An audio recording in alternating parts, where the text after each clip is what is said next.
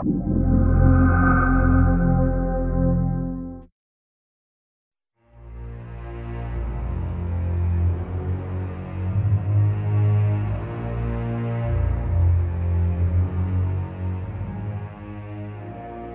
تکامل انسان ادامه دارد؟ شاید فرهنگ و فناوری موجب توقف تکامل شده باشند.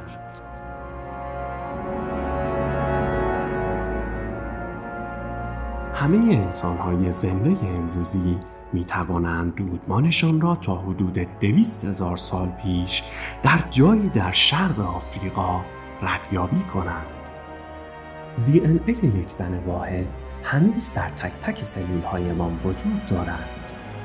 در آن زمان جمعیت انسان خیلی کم بود و نوادگان آن زن تنها کسانی هستند که هنوز هم زنده اند. آنها حدود صد هزار سال قبل در سطح قاره و پس از آن در همه جای جهان پراکنده شدند. دانشمندان مادر نوع بشر را به نام هوای میتوکندریایی می‌شناسند. ما انسان ها ممکن است پراکنده شده باشیم اما تفاوت های ژنتیکی بین ما به طرز شگفتانگیزی اندک است. هیچ تمایز عمده بین مردمی که در قاره مختلف زندگی می کنند یا افراد نژادهای های گوناگون وجود ندارد. در واقع بین زیرگونه های شامپانزه ها تفاوت های ژنتیکی بیشتری دیده می شود. این شباهت سبب می شود مردم به شک بیفتند که شاید تکامل نوع انسان به کلی متوقف شده باشد. تکامل بر چند جزء اصلی متکی است. در هر نسلی تعداد افرادی که یک موجود زنده تولید می کند بیشتر از آن است که همگی زنده بمانند. تفاوتهایی بین این افراد وجود دارد که به آن تنوع فنوتیپی یا شکل ظاهری گفته می شود. عامل این تفاوت ها که همان ژن یا ژنوتیپ است موروثی است یعنی می تواند از نسل به نسل بعد منتقل شود بعضی از صفات یا ویژگی ها بیشتر از بقیه برای محیط زیست کنونی مناسبند احتمال زنده ماندن و تولید مثل افرادی که این ویژگی ها رو دارند بیشتر است و به این ترتیب ژنهای مربوط به ویژگی های خود را به نسل بعد منتقل می کنند. ویژگی های جدید به سه روش اصلی به جمعیت ها راه پیدا می کنند که معروفترینشان جهش است. وقتی اسپرم یا تخمک تولید می کنیم، سلول های موجود در اندام های تولید مثلی DNA را کپی می کنند. این فرایند خطاپذیر است بنابراین هر بار که انجام می شود اشتباهاتی بروز می کنند. این موضوع تغییرات کوچکی را در رمز ژنتیکی به وجود می آورد که به نسل بعد منتقل می شوند. اغلب تفاوت های ایجاد شده هیچ کار مفید یا مضری نمی کنند. جهش ها اغلب یا خاموش هستند یعنی کاری انجام نمی دهند و یا خونسا یعنی کاری انجام می دهند اما این کار تأثیری به جا نمی گذارد. در واقع بسیاری از جهش ها حتی اصلا درون ژن ها هم رخ نمی دهند بلکه در قسمتی از DNA که بین ژن ها قرار دارد اتفاق می افتند. با این حال گاهی اوقات جهش ها نحوه کار کرده یک ژن را تغییر می دهند. ویژگی های جدید ممکن است از طریق جریان ژن یا مهاجرت ژنی نیز وارد جمعیت ها شوند. این حالت زمانی اتفاق می افتد که گروه هایی از مردم از هم جدا و بعد دوباره دور هم جمع شوند و اطلاعات ژنتیکی جدیدی را با هم به اشتراک گذارند و بالاخره ویژگی ها به دلیل جنسیت تغییر می کنند. نوزادان ماده ژنتیکی را از پدر و مادر هر دو به ارث می‌برند و آمیزه های جدیدی از جنها را در کنار هم می‌گذارند.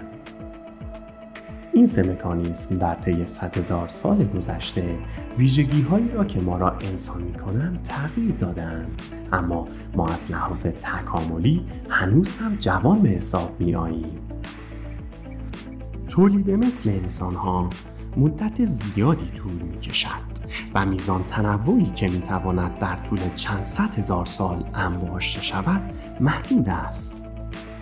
اطلاعات ژنتیکی شما تنها چیزی در حدود یک دهم درصد با من تفاوت دارد و قسمت عمده این تفاوت ها هم به صورت تغییرات تکرفی است. علا رقم تفاوت های ظاهریمان تمام جمعیت انسانی هنوز هم پیوندهای خانوادگی نزدیکی با هم دارند. ژنهای ما همواره در حال تغییرند اما وراست تنها قطعه ای از پازل تکاملی است.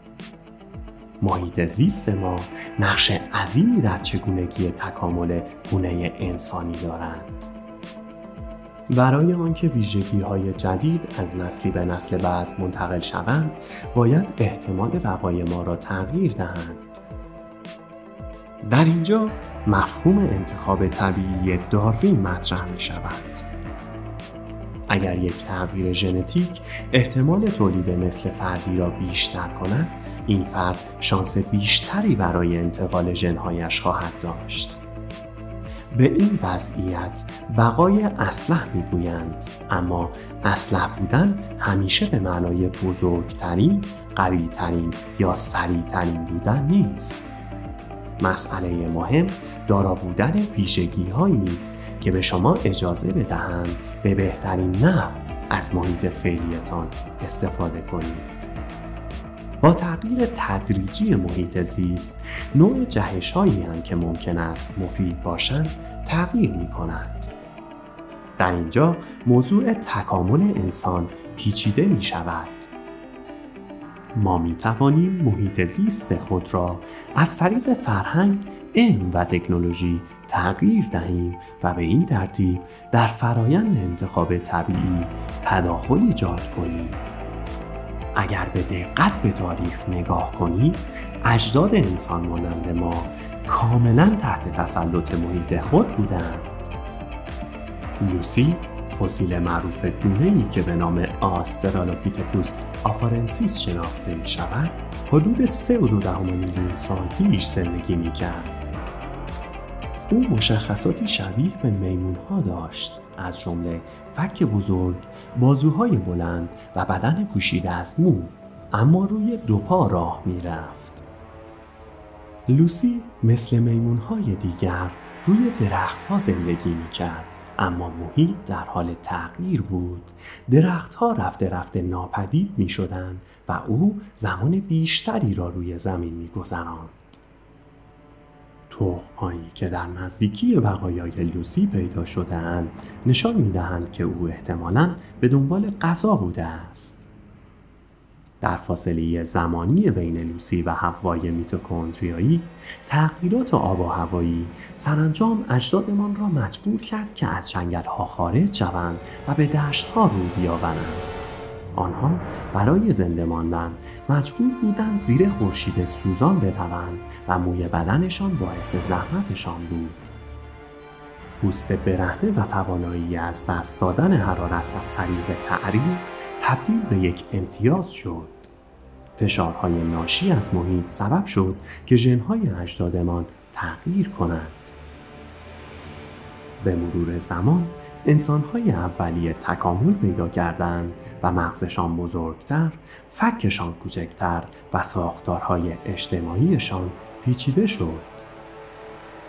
ما آتش را مهار و ابزارها را اختراع کردیم و همچنان که تدریجا باهوشتر می شدیم تغییرات بیشتر و بیشتری در محیط زیستمان پدید آوردیم و این گونه همه چیز دگرگون شد.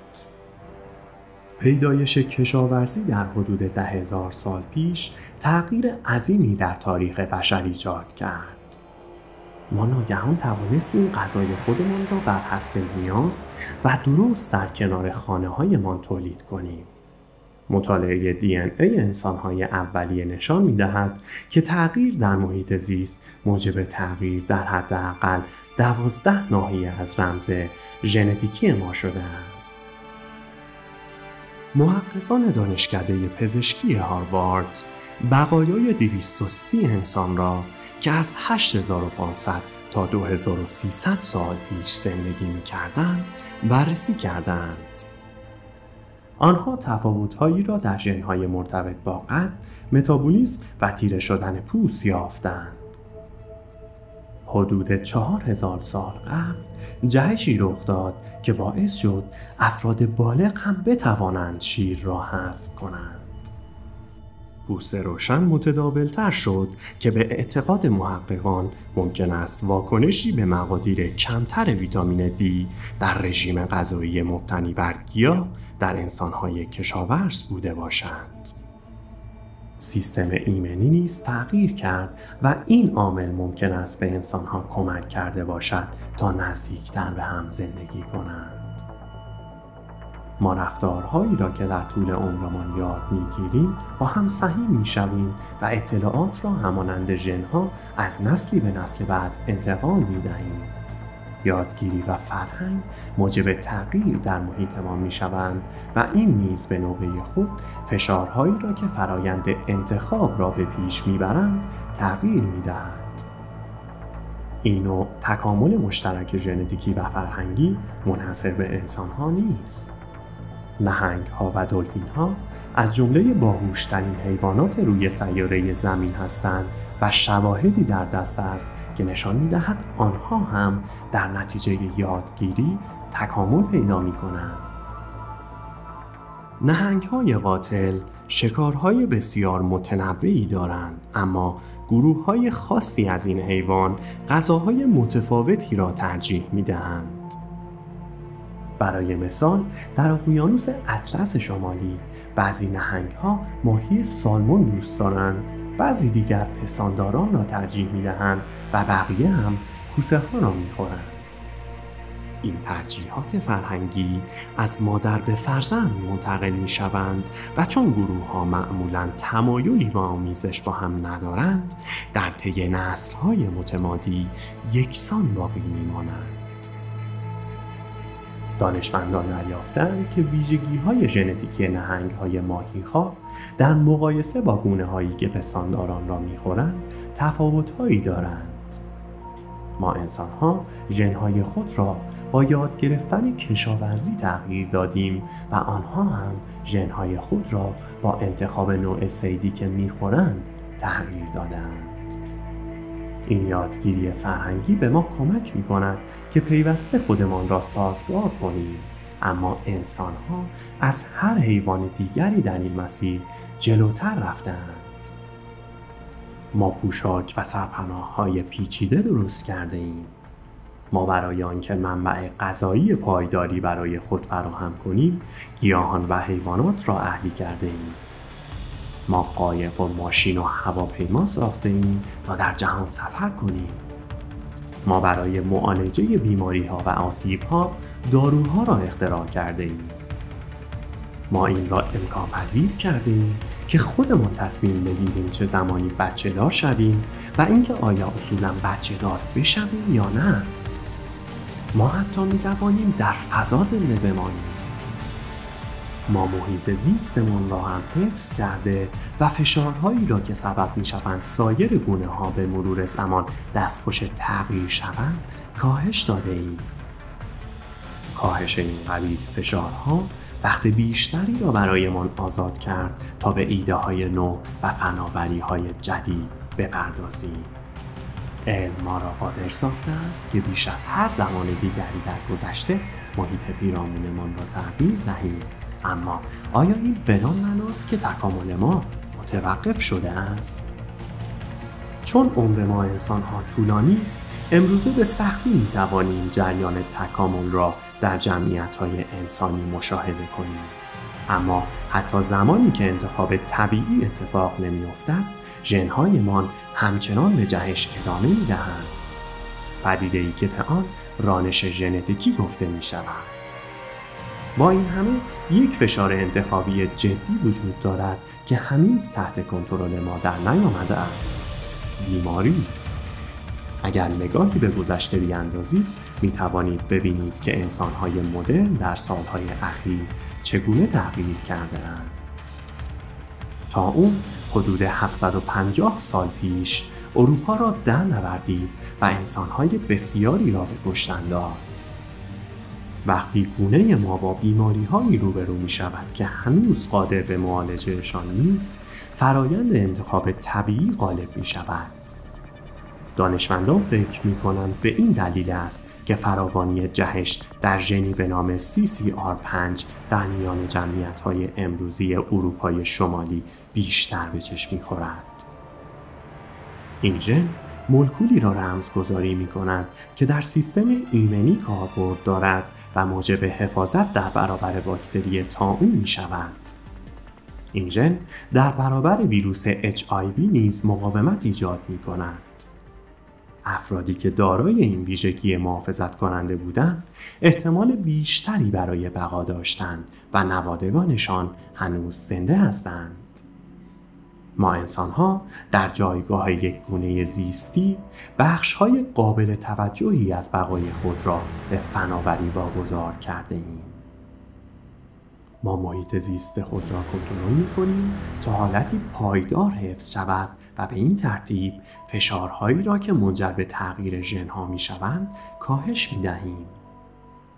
اما برای آنکه این روند ادامه پیدا کند لازم است محیط اطرافمان بدون تغییر باقی بماند ولی هنوز راهی برای آن پیدا نکرده ایم.